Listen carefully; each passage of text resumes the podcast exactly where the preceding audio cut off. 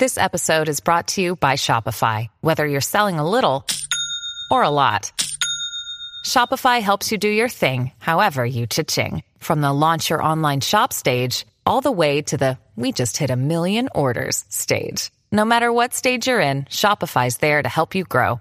Sign up for a $1 per month trial period at shopify.com slash special offer, all lowercase. That's shopify.com slash special offer.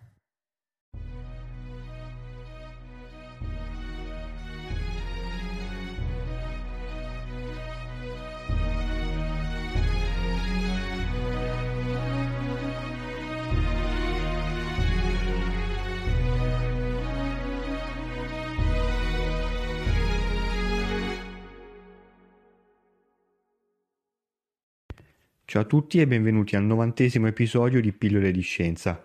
Come sempre, prima di iniziare vi invito a seguirmi anche sui social, in particolare Facebook, Instagram e TikTok, per poter usufruire di molti altri contenuti come approfondimenti, quiz e molto altro. Prima di iniziare, concedetemi un ringraziamento. 90 episodi sono molti. Il motivo di questo numero così alto è dovuto essenzialmente a due fattori. Il primo è che la mia passione per quello che faccio è rimasta intatta e anzi è in aumento. E il secondo è dovuto agli ascolti, anche questi in crescita costante. Come ormai sapete, si tratta di un hobby. Eh, l'audio non è ottimale, eh, gli episodi vengono registrati in casa, però state premiando il contenuto, ovvero la sostanza contro la forma, e questo mi fa molto piacere. Ovviamente l'intento è quello di migliorare un po' tutto nel corso del tempo. Entriamo finalmente nel merito dell'argomento di oggi, antimateria, eh, tema ambizioso. Ovviamente l'obiettivo non è quello di coprirlo in maniera completa in eh, pochi minuti di episodio, però su questo tema c'è molta disinformazione, vengono fatte un po' disparate per così dire L'idea è quella di fissare alcuni concetti per rendere il tutto un po' più chiaro e magari darvi gli strumenti per fare degli approfondimenti. Nel corso della trattazione verranno toccati alcuni temi già affrontati in precedenti episodi del podcast, in particolare quello dal titolo radioattività e tutti gli altri che hanno a che fare con le particelle elementari. Bene, immaginate ora di avere davanti a voi una bici magari ce l'avete davvero.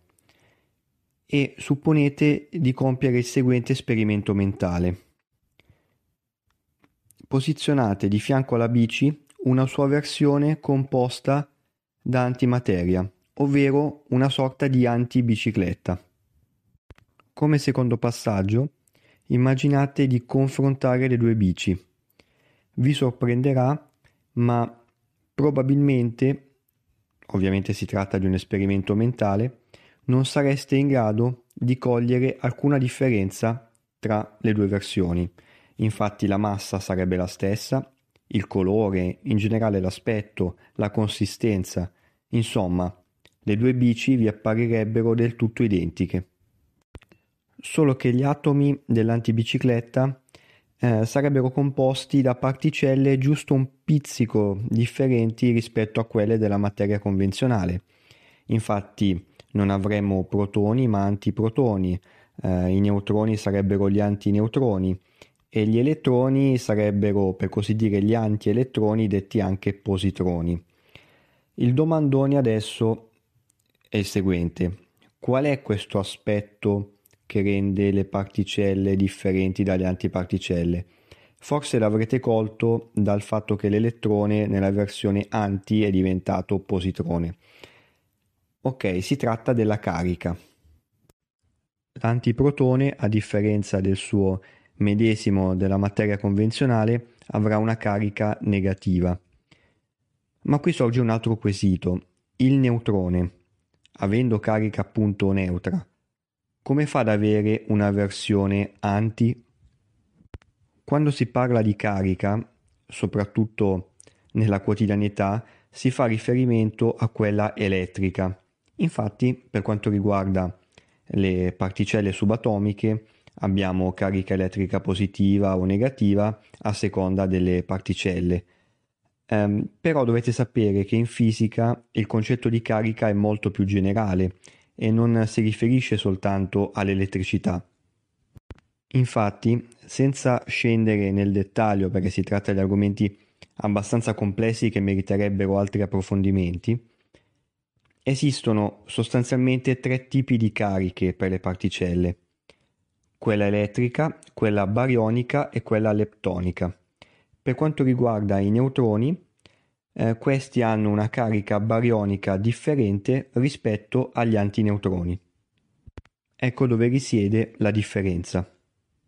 Quindi riassumendo, un'antiparticella differirà dalla sua versione di materia convenzionale, per così dire, soltanto per una caratteristica che ha a che fare con questo concetto generale di carica che ho appena descritto. Per tutto il resto le due particelle si equivalgono. Una fetta di torta al cioccolato composta da materia avrà lo stesso sapore della sua antiversione. Se ci pensate è pazzesco e anche complesso eh, da comprendere fino in fondo questo giro. Adesso però la domanda che sorge è un'altra. Se materia e antimateria sono così simili, come mai non la percepiamo e siamo forse circondati da oggetti in antimateria e non lo sappiamo? La risposta è che materia e antimateria non possono coesistere senza produrre danni.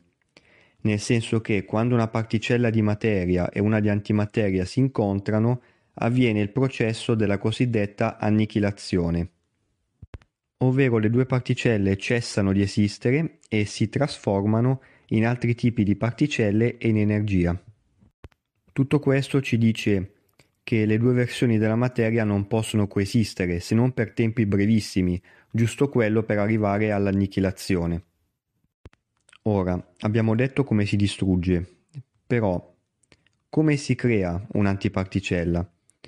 Per farlo si può ad esempio generare un impatto tra due particelle ad alta energia. Tra i prodotti dell'urto, in base ai tipi di particelle che si scontrano, ci potrebbero essere anche antiparticelle. Quindi per rispondere alla domanda iniziale non siete circondati da antimateria. Soltanto dentro alcuni istituti di ricerca è possibile eh, rilevare queste particelle soltanto per alcune frazioni di secondo. Quindi si tratta veramente di qualcosa di sfuggente per il nostro mondo fatto di materia convenzionale. Per rendere il tutto più comprensibile, provo a fare un esempio.